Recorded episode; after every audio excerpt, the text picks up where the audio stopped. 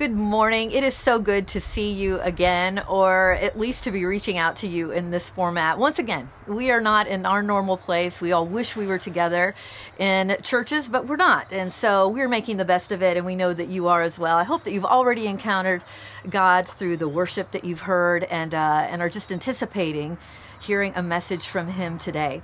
So, my name is Janice Wood. I'm one of the staff pastors here at Vineyard Community Church, and I'm so pleased to be bringing you a message today on what is traditionally known as Palm Sunday. So, hope you can catch a little bit of the green behind us as we just think about uh, what that day meant in history.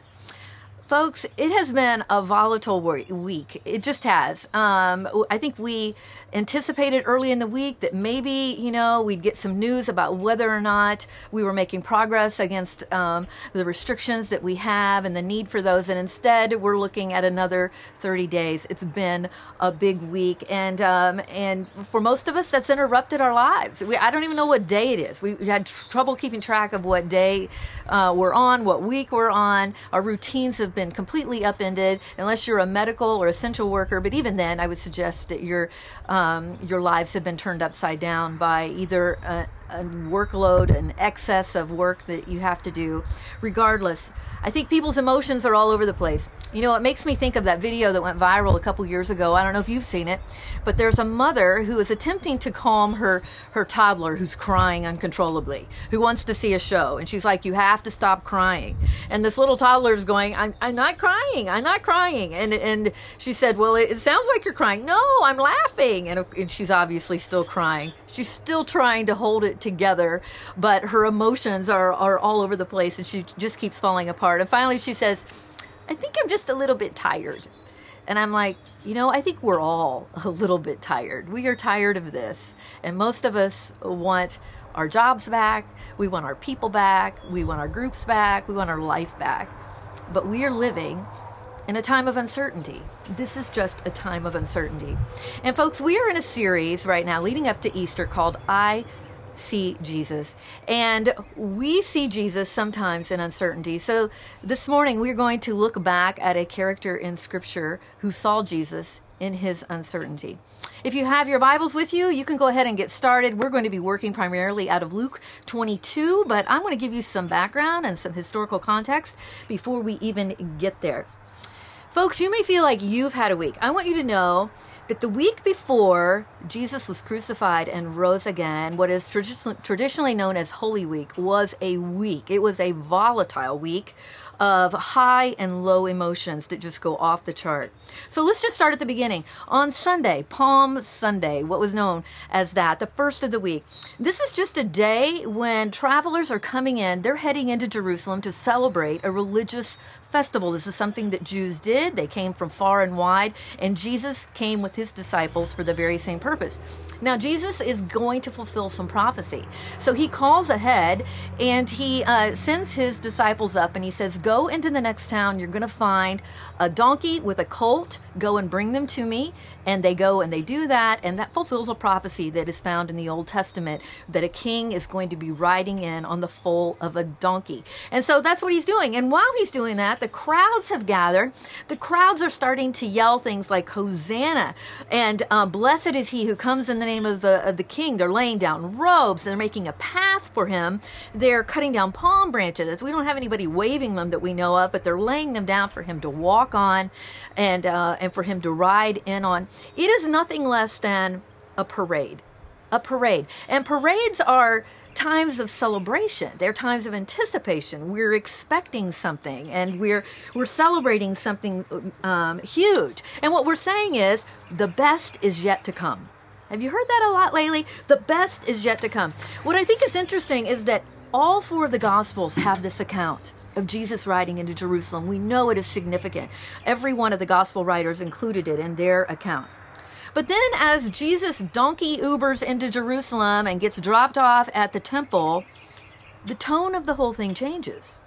He marches in for what we think is going to be just a visit to go in and give his sacrifice and do the ritual.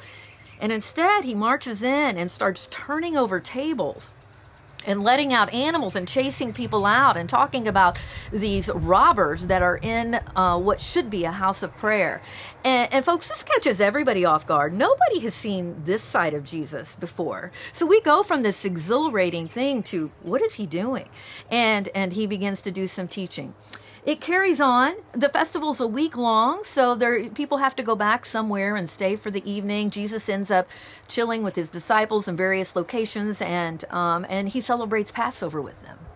Now, Passover takes us to a very intimate account. This is not a parade or a celebration. This is an intimate moment where they are. Um, uh, Jesus begins to talk to them about what's going to happen and he washes their feet and he begins to say these cryptic things. And if you're like me and I hear somebody say something I don't understand, I just kind of pretend I didn't hear it, especially if it sounds like bad news. And we just keep rolling on past it. And the disciples are, are, are not really sure what he's saying. They try to clear it up, but they don't really know. And what Jesus is really saying is the worst is yet to come. You thought the best was yet to come, the worst is yet to come, and he's preparing them for this. So at this point, the disciples, Peter in particular, who's our character for today, begin to declare their loyalty to Jesus. They're like, Jesus, no, you're talking about bad things. Uh, trust me, we are with you. We are with you, heart and soul. We're there for you. You've got a friend in me. Can't you just hear Toy Story? You've got a friend in me, Jesus. We're never going to leave you. And here's how Matthew begins to talk about it. I've sent you to Luke, and I'm going to jump there in a moment, but let me read first out of Matthew's account. 26, 31 through 35. Then Jesus told them, This very night you will all fall away on account of me, for it is written, I will strike the shepherd, and the sheep of the flock will be scattered. But after that I have risen, after I have risen, I will go ahead of you into Galilee. Peter replied, Even if all fall away on account of you, I never will. Truly I tell you, Jesus answered, this very night before the rooster crows, you will disown me three times. But Peter declared, Even if I have to die with you, I will never disown you. And all of the other disciples said the same. Yeah, yeah, me too. Me too. That's what I meant. This is how Luke says it Luke 22, 31 through 34. Simon, Simon. By the way, Peter had an extra name. His name is Simon Peter. Simon, Simon, Satan has asked to sift all of you as wheat. But I have prayed for you, Simon, that your faith may not fail. And when you have turned back, strengthen your brothers. But he replied, Lord, I am ready to go with you to prison and to death.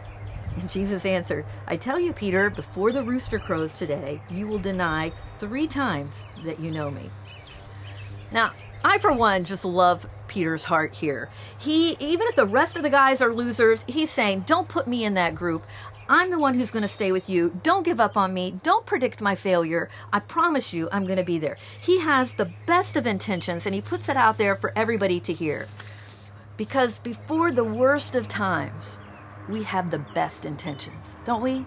Before the worst of times, we're like, Yes, I'm there for you, man. I will never leave your side. Frankly, this is what people say at weddings. This is what people say at weddings. We promise things. We say, I choose you. I'll never leave, no matter what. And then we come up with a list of what's, right? In sickness or in health, eh, for richer or for poorer, for better or for worse. See, health, richer, and better are easy gigs. But when the other things happen, when the worst happens, that's when our intentions begin to fail. We're all better at promises when there is no pressure. But then the worst happens a spouse walks out, um, somebody falls into addiction, somebody spends all the money, our spouse looks older than the day we married him. Who knew that was going to happen? You know, when all of these happens, that's when, when all of those things happen, that's when we find out what we're made of. That's when life becomes uncertain. It's similar to your first of year goals, right? We all had these great goals. We set out the first of the year. We're going to eat better. We're going to read our Bibles more. We're going to keep our houses cleaner. We're going to do all these things. And we just had more time and more energy. We'd, we'd do all these things. And I'm telling you, for the past few weeks, we've had time. How's that going for you? You know what I mean? There, we have good intentions before things happen. Before the worst of times, we have the best intentions. But here's what I don't want you to miss Jesus anticipated Peter's failure. He anticipated Peter's failure. He says, For I have prayed for you, Simon, that your faith may not fail. Peter's failure didn't ca- catch Jesus off guard. He was rooting for Peter. He was hoping that Peter wouldn't fail. But he not only anticipated Peter's failure, he anticipated Peter's repentance.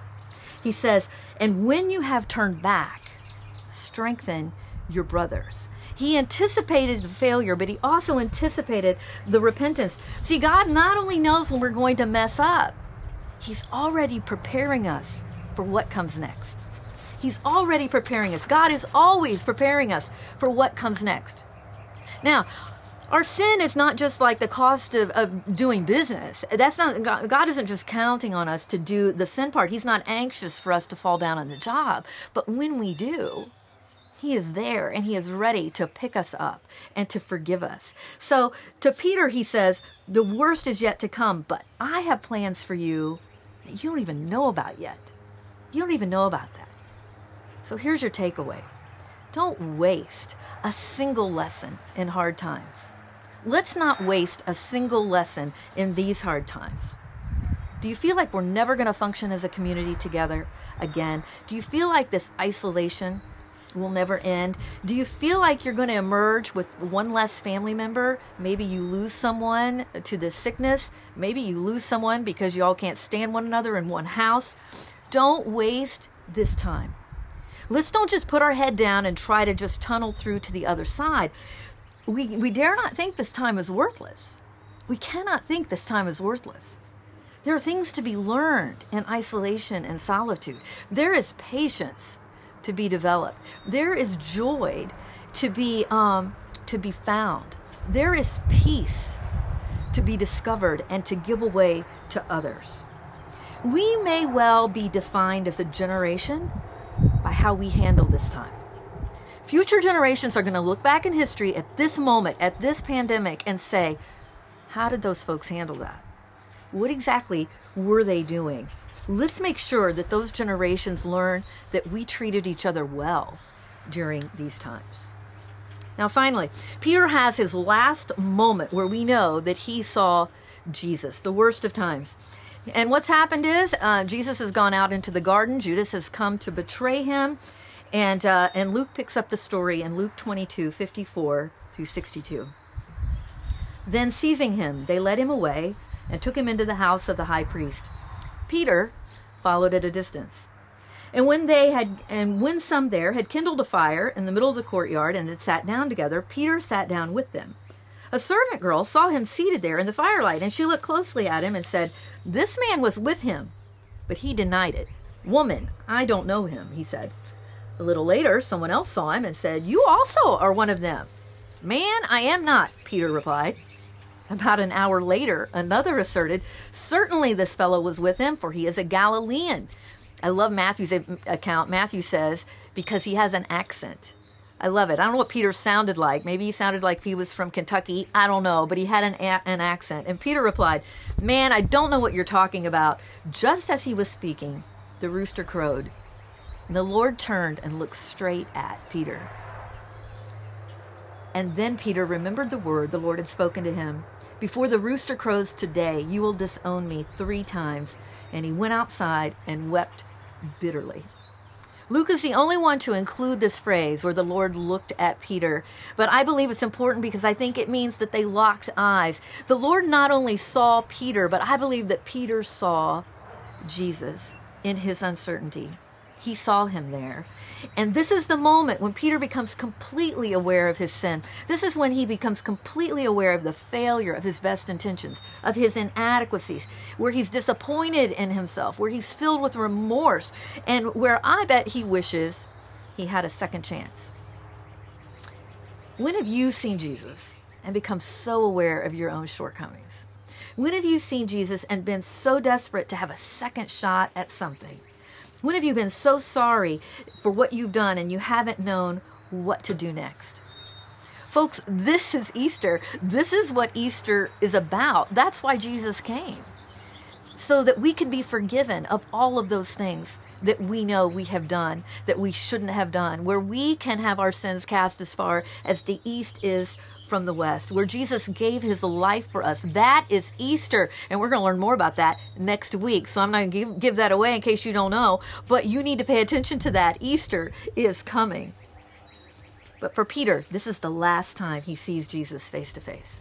After this, Peter kind of disappears out of the narrative uh, during the, the trials, during the crucifixion, and we don't really see him again until after Jesus has uh, raised from the dead. Because during this time, except for John, who appears to have some sort of political immunity and is able to stay close to Jesus, the rest of the disciples are left with completely dashed hopes and they uh, their dreams are shot their leader is dead their freedom to move about openly is gone and so listen to what they do and see if this sounds familiar.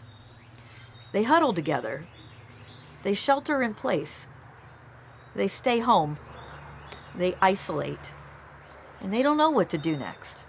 They don't know how to stay busy. They don't know what they're going to do because their job is gone. Their, their leader is missing. They do not realize that salvation is nigh.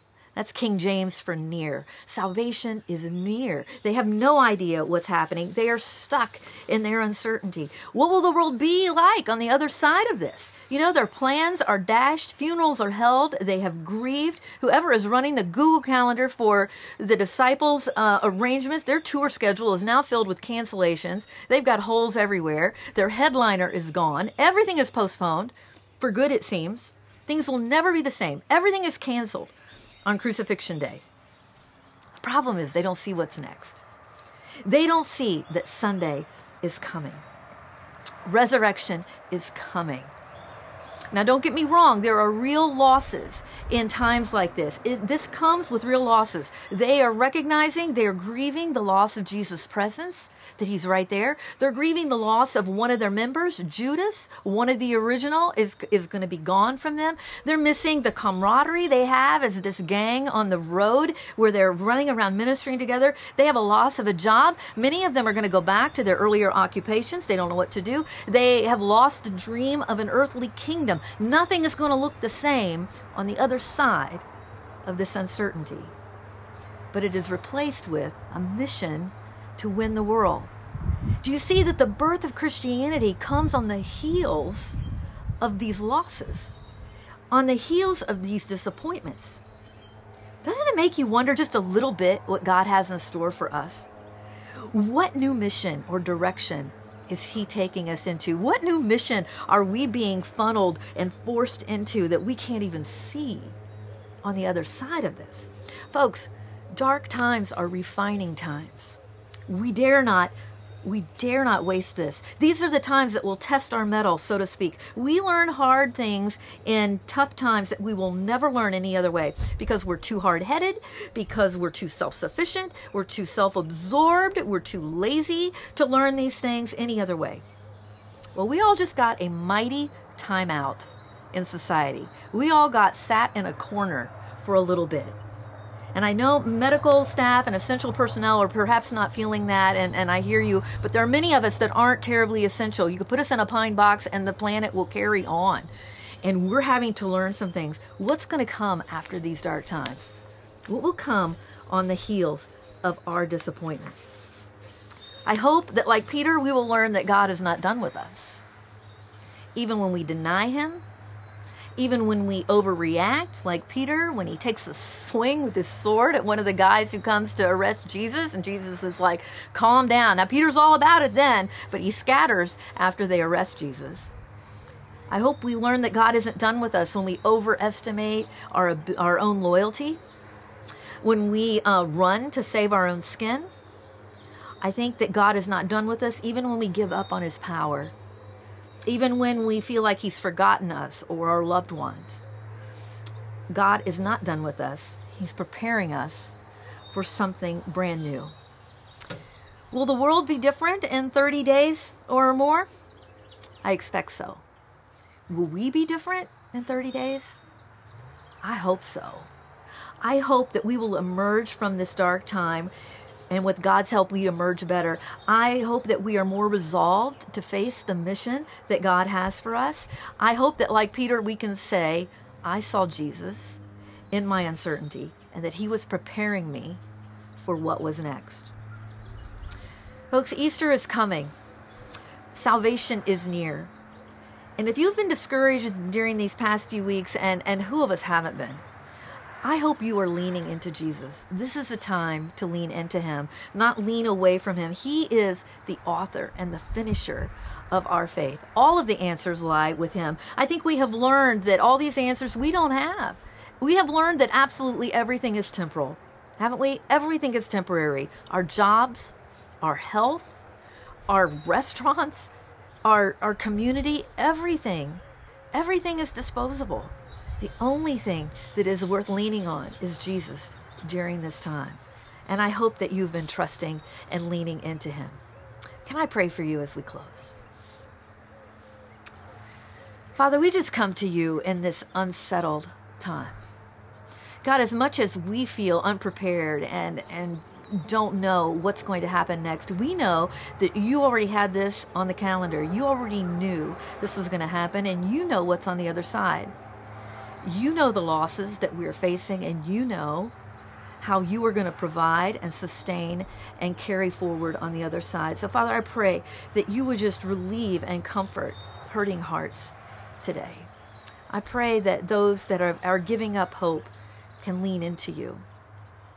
God, I pray that you can allow us not to waste a single moment of this dark, dark time that we are in. That you will give us the compassion that we need for each other that you'll give us the kindness to uh, to be around people who are processing this differently than we're processing it. God, I pray this would be an opportunity for us to reach people who perhaps would never have come in the door of a church, but they might turn this on and listen and hear you and be drawn closer to you in these moments. God, we just ask that you would intervene and that you would use whatever methods you have to reach more people and that we would be faithful in carrying out your work. I ask all these things in your name.